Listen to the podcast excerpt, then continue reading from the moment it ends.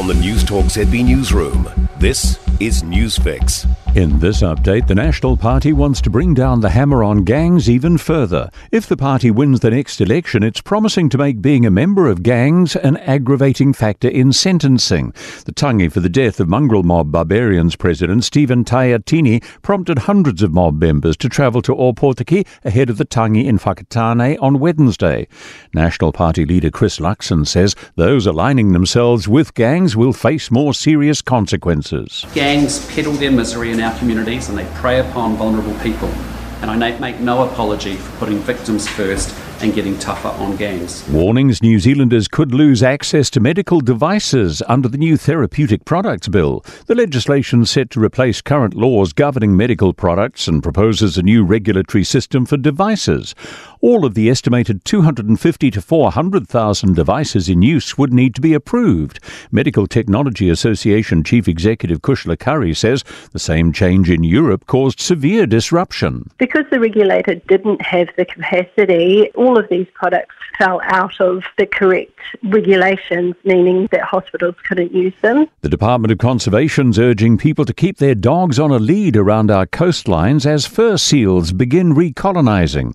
The department says between now and September, seals leave their breeding colonies to rest, making their way from south to north. The department's Lauren Boran says staff frequently receive calls about dogs harassing and attacking seals around this time of the year. We recommend, along with the 20 meters distance, that your dog is leashed.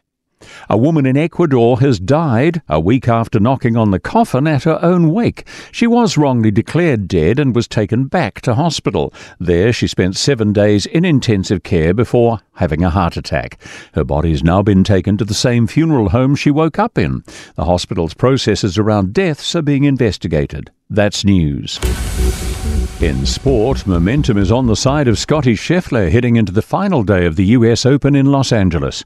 The world number one sits four shots behind leaders Rickie Fowler and Wyndham Clark, helped by his eagle shot on the penultimate hole. 515 yards. This will be a little friendlier hole location.